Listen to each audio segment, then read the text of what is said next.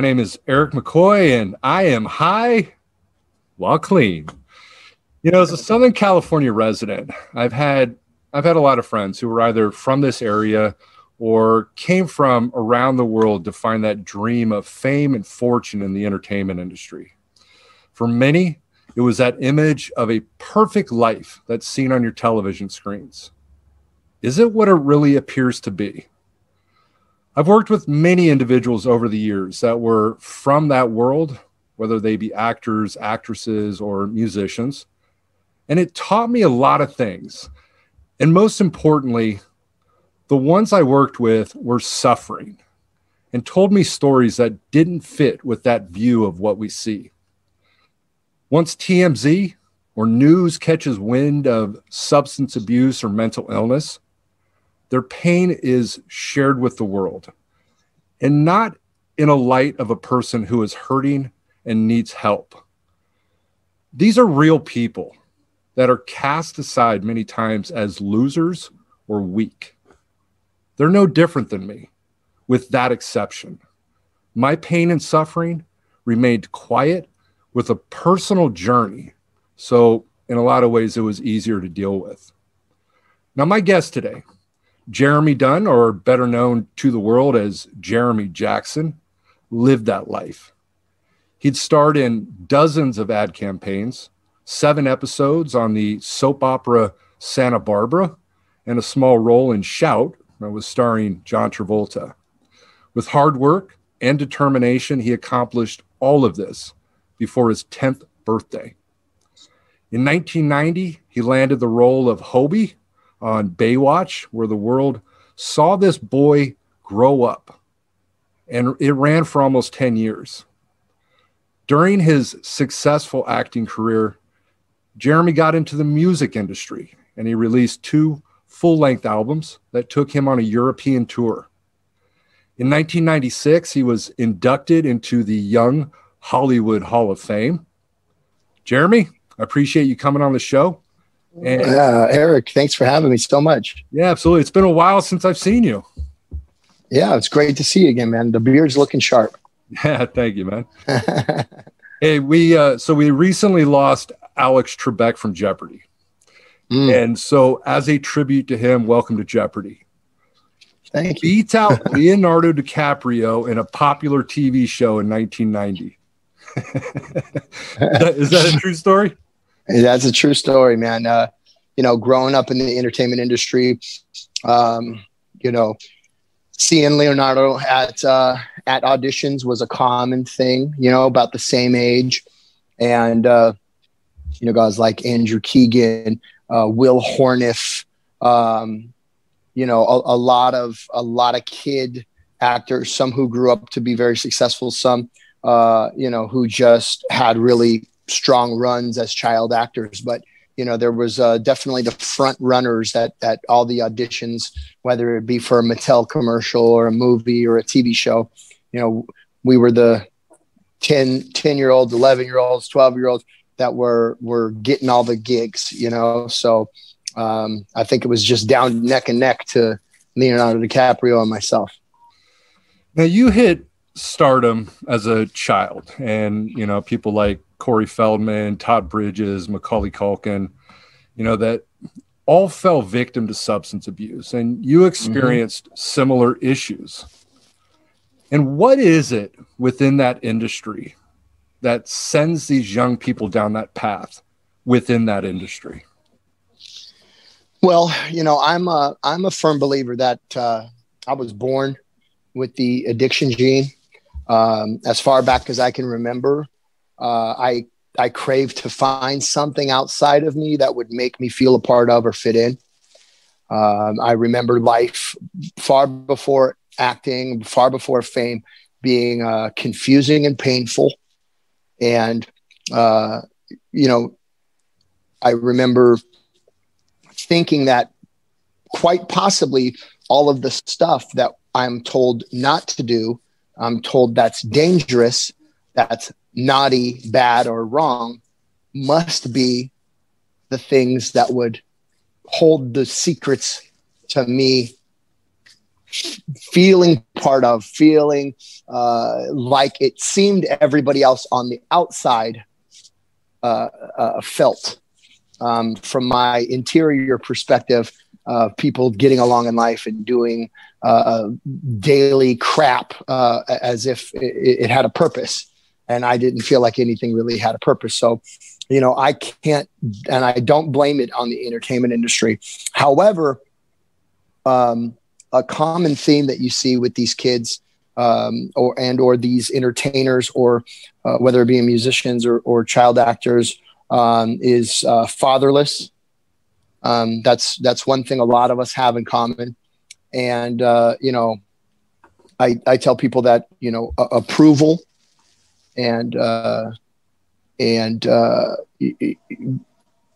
people pleasing was pretty much my first drug you know? So as a fatherless kid um, getting accolades and getting you know high fives and handshakes from adults for a job well done whether it be a song a dance um, a, a comedy skit you know that gave me that rush. That gave me a little kick of dopamine that made me feel like maybe i was loved maybe uh, I, I, could be part of and maybe uh, so this stuff was starting to make sense. So you take that desire to please and and have approval to find love to to uh, you know uh, uh, be part of this you know world um, and fit in and then you couple that with them with some success some ego and some cash and you, I think you got basically a recipe for disaster. You know, a lot a lot of times it, it comes with, for me specifically, you know, there was a what they call presumed spouse syndrome, where you know all of a sudden you're the breadwinner, you're making more money in your household than anybody else.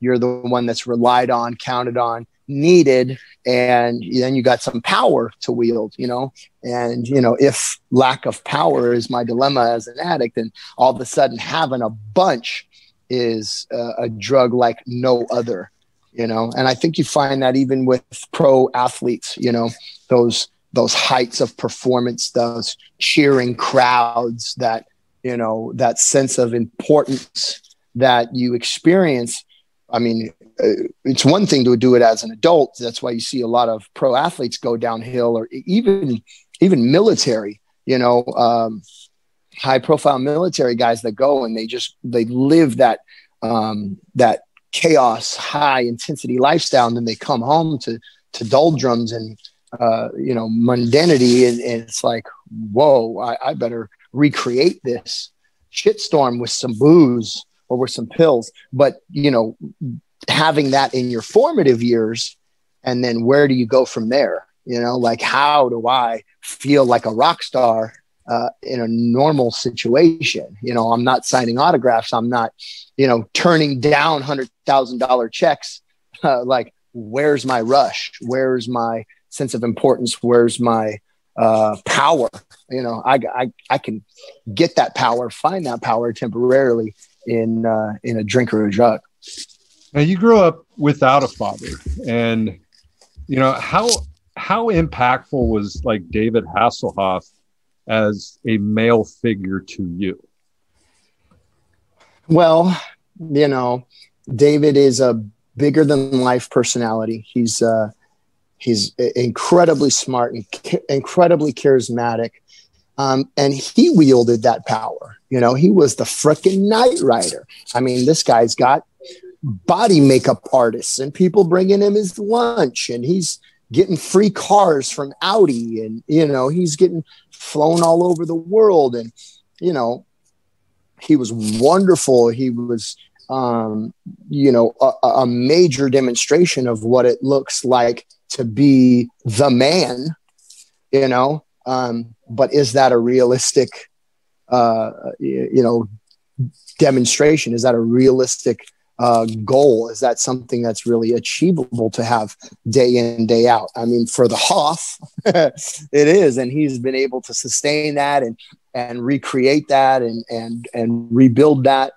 Um, but you know, for me in my formative years, the, the, the to that to achieve that level of awesomeness, um, is pretty gnarly. And you know, of course, he he you know loved me and he did sit me down uh, a few times and, and and check on me. And we're still close to this day. He was just at my 40th birthday party.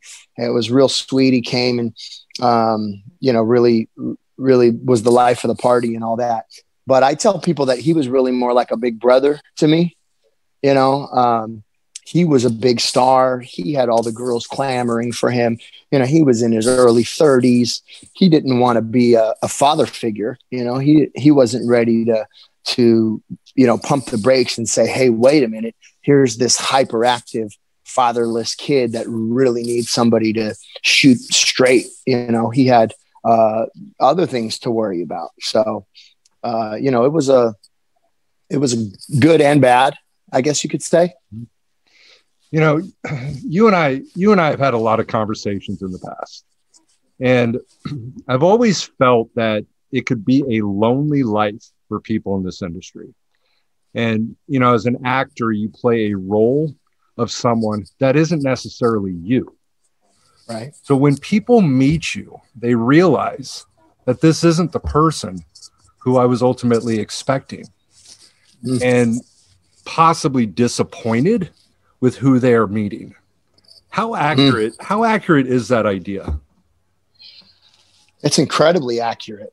Um, you know, before the cameras were rolling here, you you mentioned that um, you know through your research and our experience together that you were you know Im- impressed with my humility and um, and I think my my humility and or my really wanting to level myself down as much as possible and and potentially just instead of bringing myself up focus on bringing other people up is based on exactly that. So, yes, people have an expectation. And, you know, coming up, we're talking elementary school from, you know, being the kid on all the cereal commercials and the, you know, Mervyn's and fucking Hot Wheels and whatever it was there's this expectation. And i always just i just had a desire to be um, seen for myself.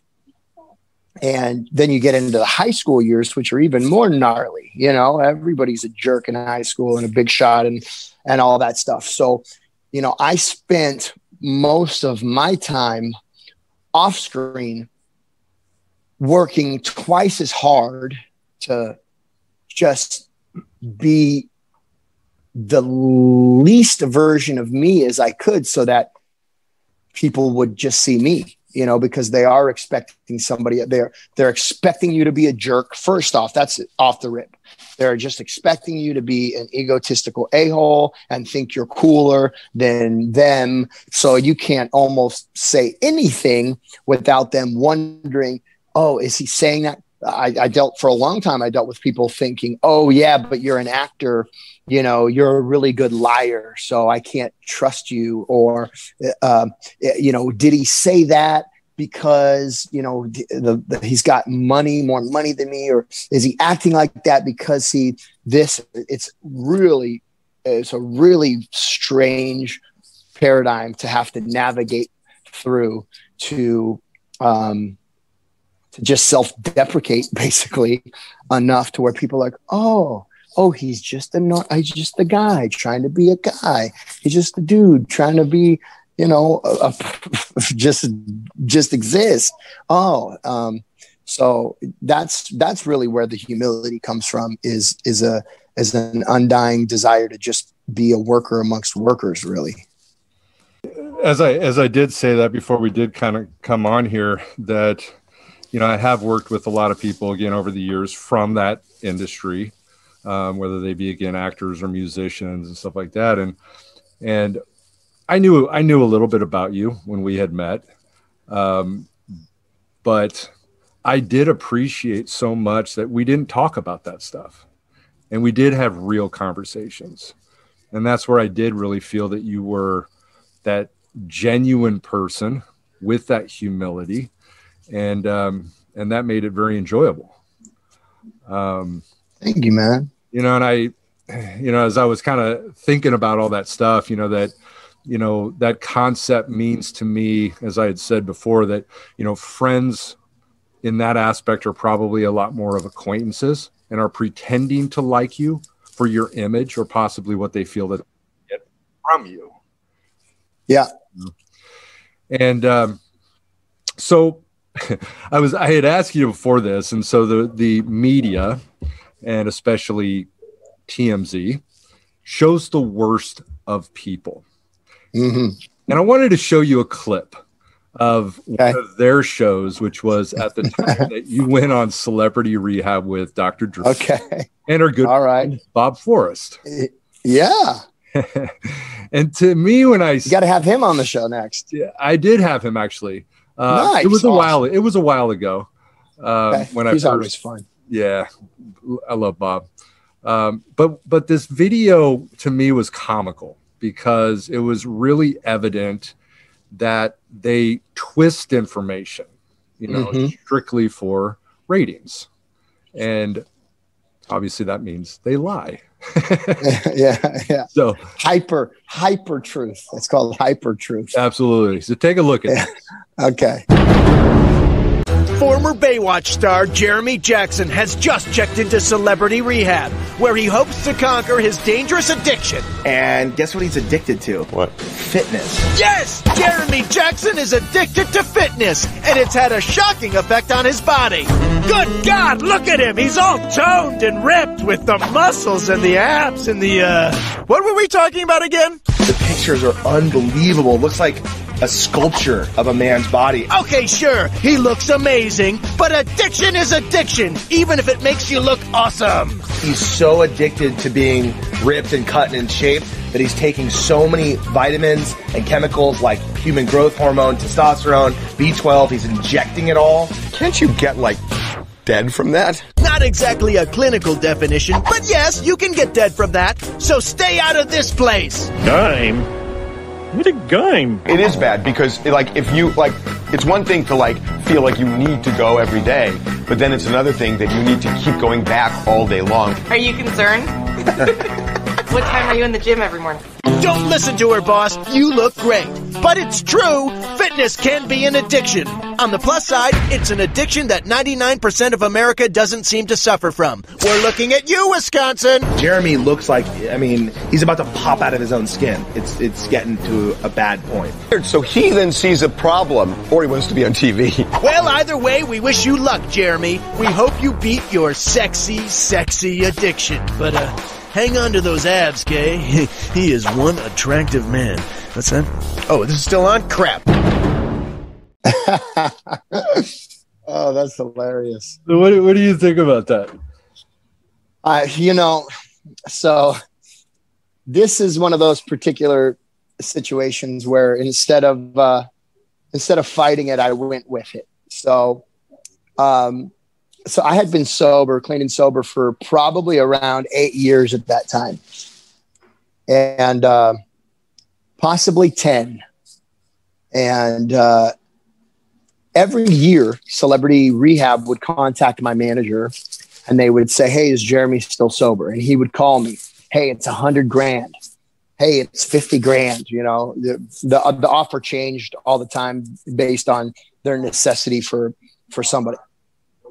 And my manager at the time, not knowing anything about the recovery um, and the severity of, of our particular uh, disease, he was like, dude, why don't you, ju- it's a hundred grand. Why don't you just drink a beer and go check in, you know? Wow. And I was like, you know, dude, I was turning down a hundred thousand dollar beer uh, year after year.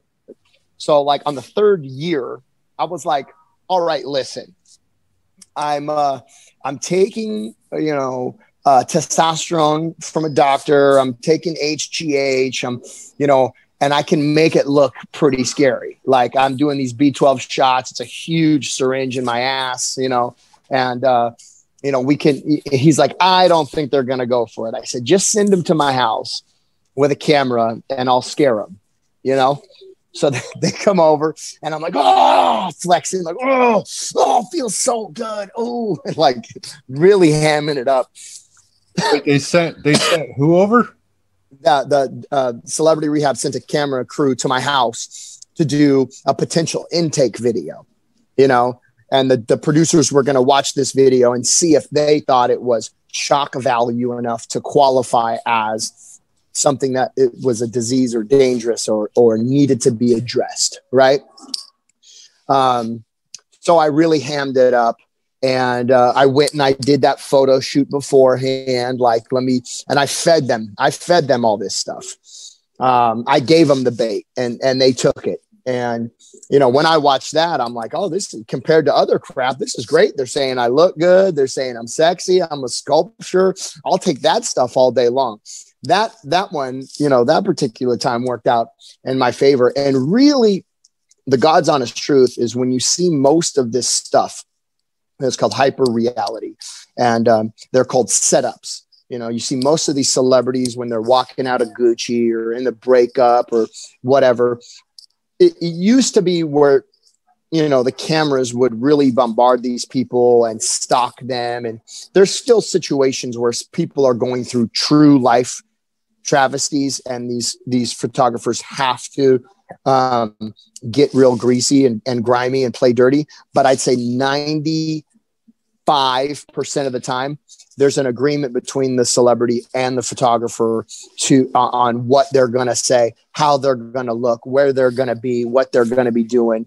And they'll set up all kinds of stuff from rescuing a kitten from a tree to you know get you know getting in an argument or coming out of a store with you know $50,000 in merchandise. And the store is giving them that stuff. So they'll come out with that stuff and it'll get on TV um, you know that's the way TMZ and and, and the uh, whole tabloid industry works these days. Um, you know, but there's other situations that like you know uh, stuff that's going on with my ex-wife and stuff that's a little bit different, but. Um, that's that was that particular situation. So I feel victorious in that one. Like I got the upper hand. I am an addict. I always have room to grow. Um, I have I have, um, you know, turned. I have the ability to turn anything positive into my my my slave driver.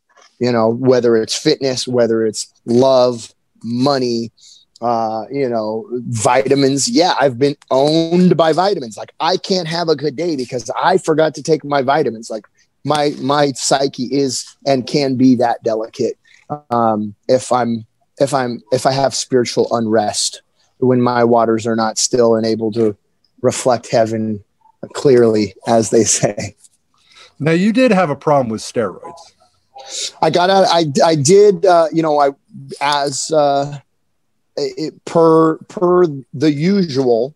You know, I went to a doctor and I got on prescription testosterone for low testosterone function and you know it was all all good. But yeah then i did do extra and i did do stuff that wasn't prescribed. And i did take exorbitant amounts of stuff to achieve this uh this this goal. And and it did um it did uh block me off from the sunlight of the spirit as they say. It did uh end up owning me to where you know my whole goal was originally to to move back to LA after some success in the nightlife industry. Like I said, I had been sober for years, and uh, I was going to go and be the next Stallone. I had a, I, I hadn't acted in a long time on, on, purpose. I bowed out gracefully and worked on me, and I got to a point where I thought I could handle certain things and I could take certain risks, and um, and I saw it as a you know.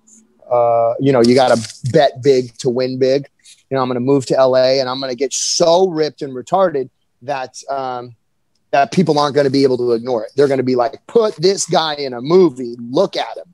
You know, he, has got a 10 years in front of a camera plus. Um, and now look at him. He's a man. He's not a kid anymore. I was really trying to break a stereotype and get out of that beach, you know, beach boy surfer thing into like a military, you know, badass grown up. Um, and unfortunately, like we talked about it, it did uh, end up owning me to, to the point where I'd be getting audition calls. I'd be getting, uh, you know, appointments I was supposed to go to. And I was, I was, oh, I was dieting too strict. I didn't have the energy. I didn't feel good. I, I took too much of this. Now I got to stay home. I'm sweating profusely from whatever I'm injecting. I, you know, I can't show up today. And so, you know, it, it, it ended up kicking my ass for sure. Now, now throughout the years, you've had a few different situations where you've been accused of stabbings. Mm-hmm. and one is with your ex-wife. Well, that was she didn't say stabbing; she said choking. Yeah, that I choked her. Okay, and then you had uh, two other situations. I know one of them was dropped. Mm-hmm. And so what was the situation there? What, what, what, did? Well, the one that was dropped was the only real one. Um, actually, no, it wasn't. so the one that was dropped uh, was an attempted armed robbery where this guy had a gun and he was falsely imprisoning uh, me, and uh, he stole my car and uh, he was stealing my money and my drugs. And at the time, I was pretty, uh, pretty. It was it was shortly after my separation, um, which drove me into a massive downward spiral. I got really blindsided with some some super unfortunate, heartbreaking. Um, you know, betrayal. I was just lost, and I and I gave up on life, so to speak. I, I, I, I felt like I had followed the rules and done really good. Um, and and uh, you, you, know when I when the rug got pulled out from me, essentially, I said all bets are off. You know, I'm going for broke. I'm going to sell drugs. I'm going to be as bad as I can be. Um, and uh, you know, Hollywood white boy, you know, out doing dirt with the dirtiest of the dirty and and and there was uh, multiple times where I was robbed uh, nasty fights held at gunpoint uh, attempted kidnappings all this kind of crazy stuff and this particular situation I decided to fight back and protect myself and I had a knife and uh, after about two hours of this guy who was injecting methamphetamines and in, in full flight from reality who was a known gang member far bigger than me, far scarier than me. Um, I bided my time and, and I waited for the opportunity and, and uh, he pulled the gun on me one more time, threw, put it in my face and I, I fought back and uh, I, you know, won that exchange and, and he went off running and yeah, I was uh, arrested for, uh, for uh, assault with a deadly weapon. I went to jail. I had to bail out um, and uh, I had a, a, case hanging over my head, and I lost. Gosh, I, I, I must have lost thirty grand in that situation. Uh, everything that was in my apartment at the time was gone, um, stolen, taken into evidence. Uh, you know, bail. It was just a nightmare. Um, but uh, you know, I was playing with fire and I got burnt. Regardless, when I went back to court some months later. Um, the DA threw it out. They, they found the gun at the scene. The guy was wanted um, for a shooting uh, a year previous and had been on the run. Um, he was a known known gang member. So that one that one got dropped. And shortly after that, um, I was borrowing a friend's car. My car had gotten stolen by that guy. Right, lost my money and I was borrowing a friend's car, and some other drug addict known criminals uh, with nasty, nasty records. Uh, and these were my these were my people. You know, lower companionship is what we gravitate towards when we're feeling our worst.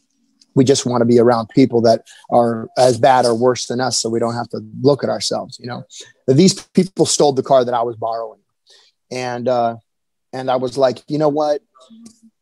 My stuff's already gone, stolen, ruined. You know, I'm not going to drag somebody else into this because of my bad mistakes. So I went after these people to get this car back. I found them and, and I, I tried to plead with them and say, just, just, I, I know how it is. I know, I know what it is to just have to survive to get by. Whatever you did to trade the car for some drugs or whatever crap's going on, like let's just get it back. Like, um, and uh, these people said that, that they were going to do it. You know, I had a little bit of money in my pocket. I bought them some food. we were, I was in the car. There was a guy, a girl, and uh, they brought another friend into the situation, this other guy. And um, after literally a day and a half of uh, wild goose chases, over promising, under delivering, um, it was late at night and we were in a very dark uh, strange part of of a desolate area, and uh, the two guys started conspiring outside of the car, and uh, he left the keys in this. This was a their car. This was a different car, and um, he left the keys in the ignition, and I started getting really spooked. It was it was gonna get ugly. I got out of the car and I tried to talk to them, and they like sh- they like waved me off like go back in the car. Hold on, hold on. We're talking about something. And um, and I was just like, man, this isn't good. This is gonna get bad. So I jumped in the driver's seat of the car that they were driving, that they had stolen. And I started the car. I pulled out a pocket knife and I pulled it out to the girl that was in the passenger seat. And I said, Get out of the car right now. Get out of the car. I had to leave the doors unlocked because if I lock the door, she's locked in there with me, right? And if I unlock, keep the doors unlocked, I got 20 seconds until these guys run up on the car and drag me out. So I'm screaming at her to get out of the car. She doesn't get out of the car. Instead of getting out of the car, she puts her back against the passenger seat and starts kicking me with both feet in the face. You know, back poised, bang, bang, bang. And I have a knife in my hand. And I've trained boxing, martial arts, jujitsu, self defense for many years. Um, and only skeletal strength will beat muscular strength. So, two legs against one arm, even though it's a smaller female, two legs are going to win.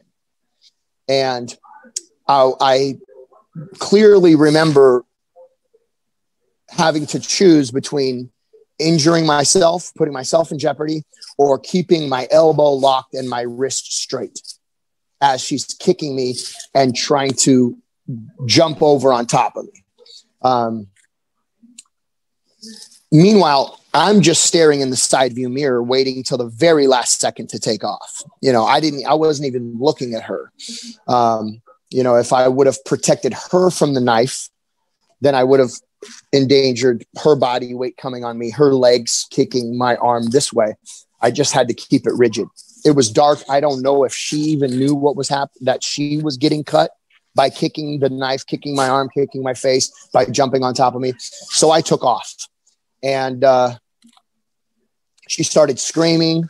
So I said, I'm going to stop the car and you're going to get out, right? You're, going to get out. She said, Yes. I slammed on the brakes. She jumped out of the car. I took off and uh, the car ran out of gas. Now these guys are in a car chasing me. Their their other friend had a car that was just a couple car lengths behind us. So I'm trying to get away and protect myself, and um, the car runs out of gas. So I coast into a gas station um, with the engine completely off and I run inside the gas station and I tell the gas station attendant to call the police. Um, I have blood all over me. And the police come and I'm like, I don't know what to tell you other than my life is in danger and I need help. You know, I don't want to be a narc. I don't want to be a snitch. I'm not trying to name names. I'm not trying to, you know what I mean? Like, these were bad i'm with bad people doing bad things and you know i just need help I, am i'm i'm my life's in danger right now and the cop said well unless you can give us are, are willing to give us an official report we can't do anything and they left me at the gas station bloody scared and i called an uber i called my mom actually and my mom got me an uber from the gas station phone and I just went home to Orange County. Like a month later, I get picked up um, by the Orange County Police Department on a uh, assault with a deadly weapon, And uh, you know, this girl said that that none of that other stuff happened, and I just had a grudge against her and stabbed her for no reason because I didn't like her. Um, I fought the case for a year and a half. That's when we were. That's when we were working together. When I was over at um, SCAC, I, I had an ankle monitor on. I was looking at seven years in prison. I was scared, crapless. Um, and, uh, you know, I managed to do what I needed to do, you know, become a registered al- uh, alcohol drug technician. Um, you know, I got certified in breath work meditation, certified in personal training, you know, went through the CPR thing with you guys. And, you know, I accumulated some letters from uh, people in the recovery community. And, uh, you know, the, the judge, uh, you know, saw fit to, to give me one year in county jail. So I did one year in county jail and, uh, the price was paid for that and uh, got some probation and uh, you know hopefully that's the last time i ever have to be in life or death hideous circumstances like that you know and it was really that wheel was all set in motion from uh, from the the separation from my ex-wife i just i just stopped caring and when you stop caring, you're around other people who stop caring. You don't care about the quality of your life. You're around other people who don't care about the quality of their life. And you just open Pandora's box for all types of darkness to come against you, man. It was, it was the worst, the worst uh, times of my life for sure. Yeah. Now your, your ex-wife was my understanding reappeared on your 40th birthday from my understanding some somewhat. There's been some trickling um, happening um, on the internet. And I know she disappeared for two years and wasn't seen. Nobody knew where she was, and and then all of a sudden she does reappear, and now she is homeless. Uh, yeah, living in Venice. Yeah, Venice, and I I have some friends that try to keep tabs on her for me um, that she's uh, often off Melrose up in Hollywood as well. I think maybe like uh, summertime, maybe down in Venice, and, and winters more towards Hollywood. But um, you know, she, what I didn't realize while we were married, you know, she was she she was a, a porn star and a stripper, and uh, we I fell in love with her when I was 21 and she was 20. And you know, I was sober. Uh, you know, that was I, I, first got sober when I was 20, all the way into um, actually when we separated. You know, and uh, you know, I just uh, I always had a I always just had the biggest crush on her and had had special feelings for her, but I had a hard time wrapping my head around kind of wifing up a, a, practicing stripper, you know?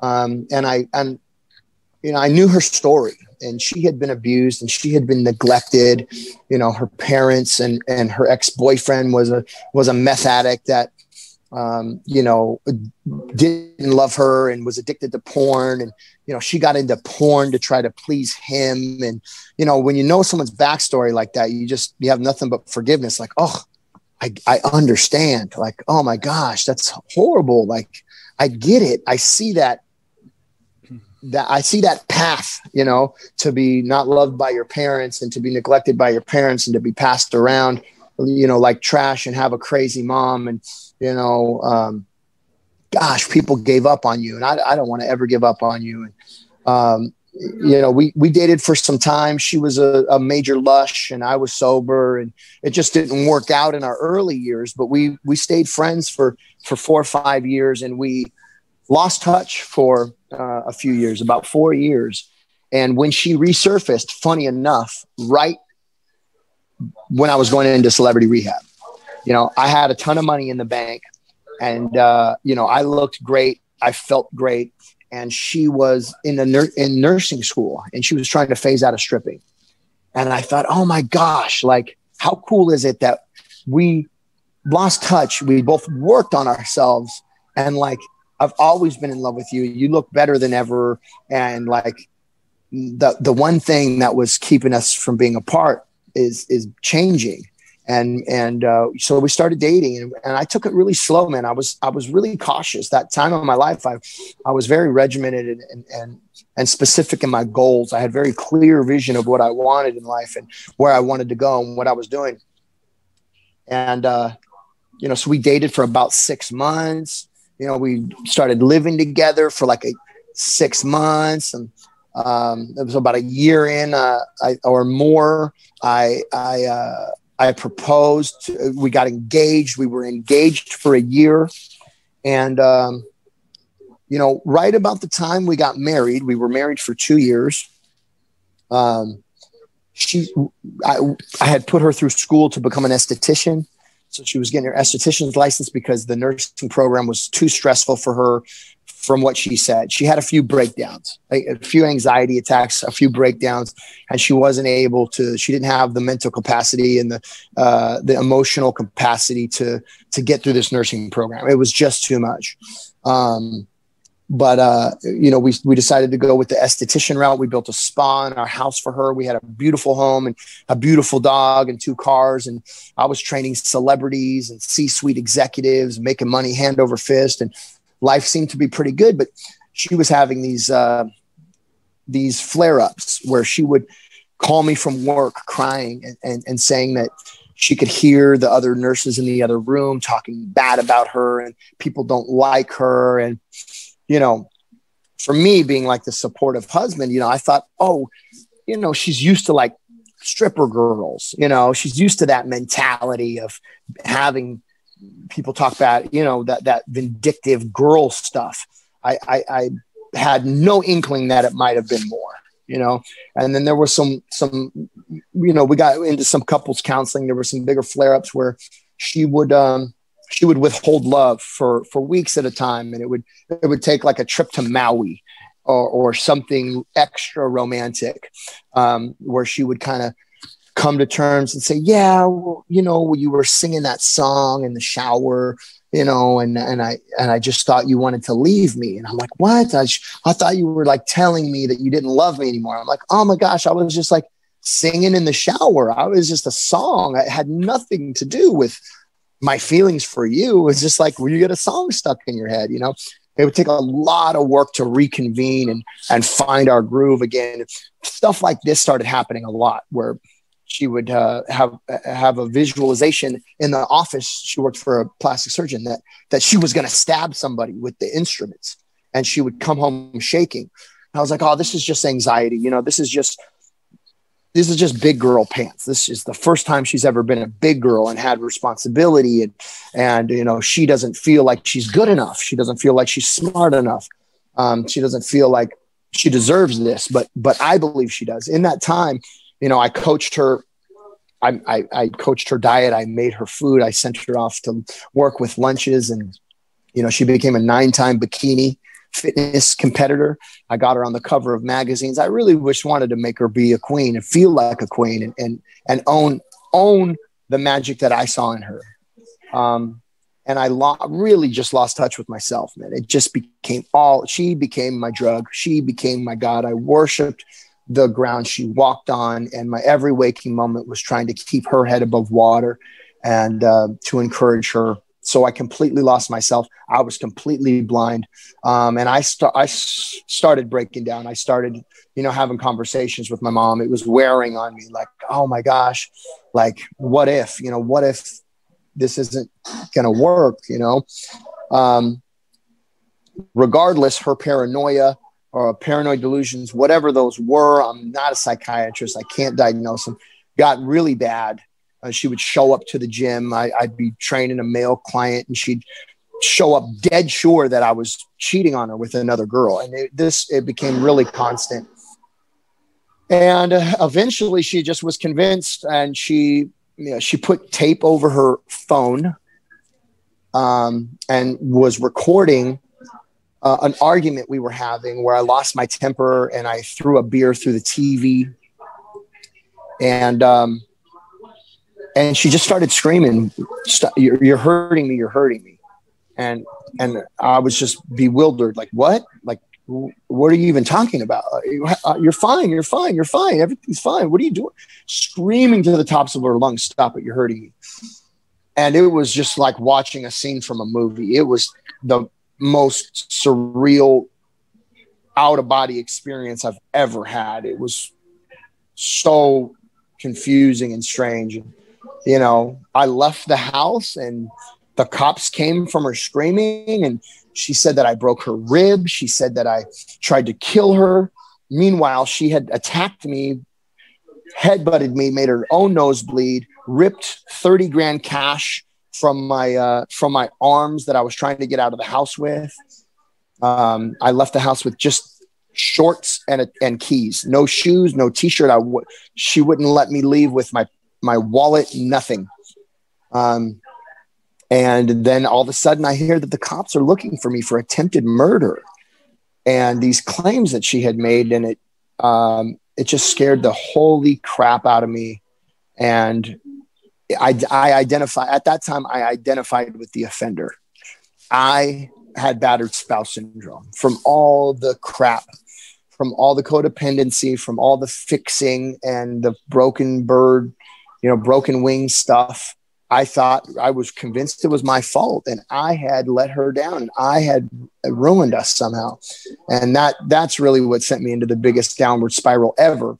Now, I got an amazing attorney that was a former DA that was uh, uh, uh, had been a detective, was a former DA and was now a defense attorney. And you know, he read the report, he talked to me and he looked me square in the eyes and I've never believed anybody more in that moment than I believed what he said. And he said, Jeremy, I've been doing this for 30 years. If you ever talk to that woman again, you will end up in prison. Just if you do not have any contact with her, this is going to go away. And I literally went into hiding and I couldn't call the woman I loved. I was aching, just broken, aching. All I wanted to do was talk to her and uh, you know, she started rubbing stuff in my face. She was hanging out with G-Eazy. She was on Dan Bilzerian's yacht. You know, she was bragging about having sex with with uh, uh, uh, Chris Brown, like all this stuff, like, and you know, started dating these other fitness guys, like right away. Like it, it was just, just crushing, and I couldn't even, you know, call her. Regardless, a year later, something like that, I see on her Instagram or her Facebook, somebody sends me a screenshot of her Facebook that, you know, she tried to kill herself. She tried to OD. Um, you know, then I heard she had like 30 days in recovery.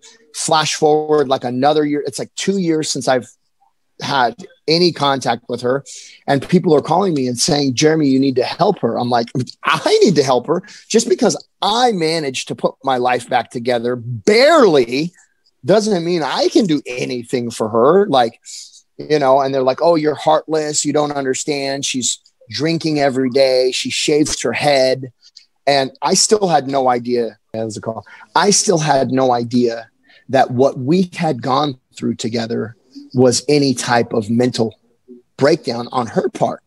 She was the boss as far as I was concerned. She was the head honcho. What she said went. Um, I had given her all of all of me, and she was the leader. So I still thought it was my fault. I still thought I was this broken guy trying to put it back together. Then all of a sudden, I see this these pictures of her dead, homeless, pushing a shopping cart, filthy, and it hit me. Oh my gosh. She was slipping from reality that whole time. Then all these people want me to help her. They're blaming it on me. I'm getting messages. It's all my fault. I ruined her life. You know, why don't you help her? If you ever loved her, you would help her. I'm like, oh my gosh, I loved her more than anybody I've ever loved in my life. I did everything. I gave her everything. I can't do anything now. If you had, if you were to tell her something what would that be? if you had something, if you had one thing that you would want to get out to her, what would that be? Mm.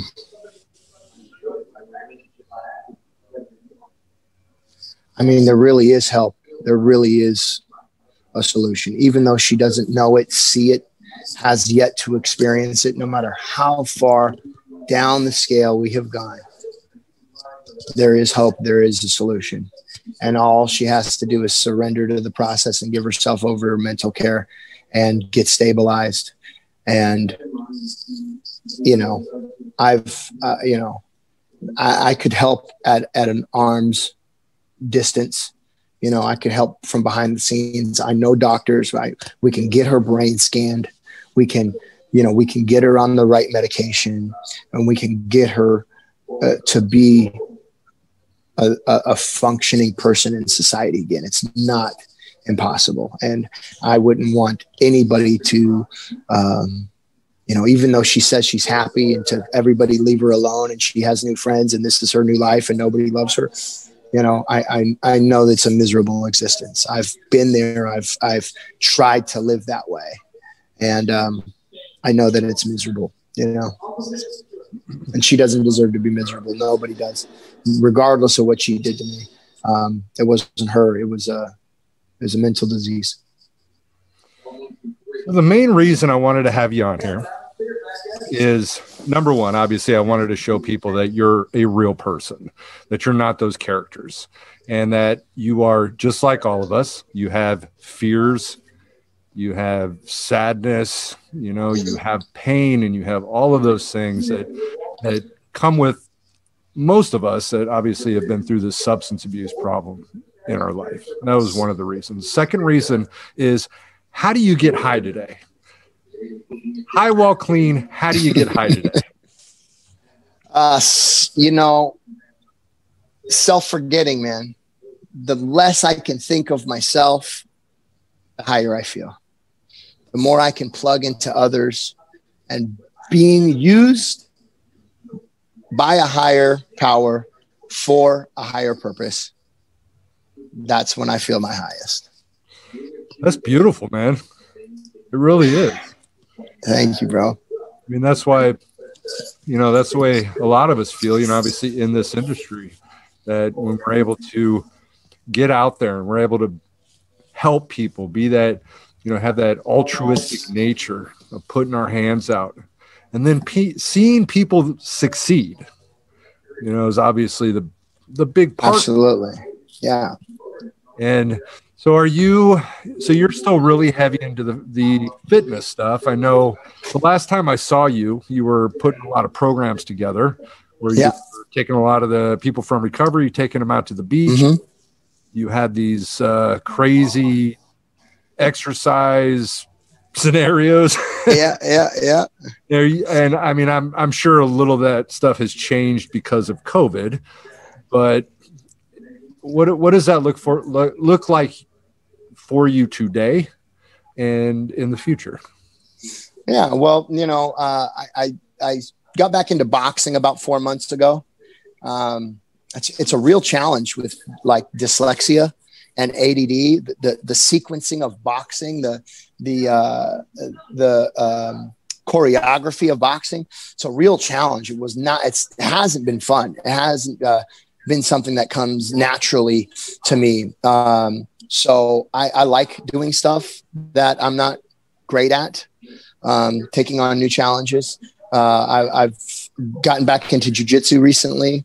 Um, and I'm, I'm, having a lot of fun right now with just fun fun routine. So I've been getting up at 5 a.m. every day, and I go to jujitsu with uh, a, a, sober buddy of mine who's uh, uh, a champion MMA fighter, a young guy, and uh, that's Monday, Tuesday, Wednesday. And then I, I, usually jump in this group fitness class. It's pumping music. It's kind of girly stuff, but but we have fun you know so not taking fitness too seriously and and and turning it more into a dance you know it's a there's a rhythm you know rather than uh, trying to achieve a result um, uh, just finding that rhythm and that and that fun flow of just moving just moving not not moving with a, a determined goal or outcome but just to move and to have fun with other people. And then uh, occasionally, you know, uh, we go out to Laguna Beach, right there on Main Beach, and we get a, a, group of guys that come out and we just do a fun workout. And you know, it's interesting to see people come up and they ask how much it is or where, you know, uh, what's the program, and we're like, it's free. Like, jump in, come work out. And like, really? Okay, you know. Um, so just giving it away has been fun, and um, boxing, jujitsu, group fun, group fitness classes outdoors. You know like you said the gym stuff's different. I think it's been a blessing really. People got to get creative. I've had to get creative. Uh, i had to go out in the alley and just do push push-ups and burpees and um, you know uh, it, it, makes you lean i think in these times make you makes you lean more on your community more on some fellowship. Like hey i'm not just going to go to the gym alone and put my headphones on and and and be a weirdo like chasing these pecs it's like we i gotta move to stay sane you know, and uh, and keep my pain threshold high because if if I get too comfortable, stuff starts to hurt, you know. So it's it's been fun um, moving with that, figuring that out, and, and bringing other people along for the ride. So one of the things I always like to do when I end this show is is give you an opportunity. Is there anything that you'd like to share to those that are maybe suffering out there, or people that are sober and clean and sober and how they can ultimately move forward? Oh man, you know,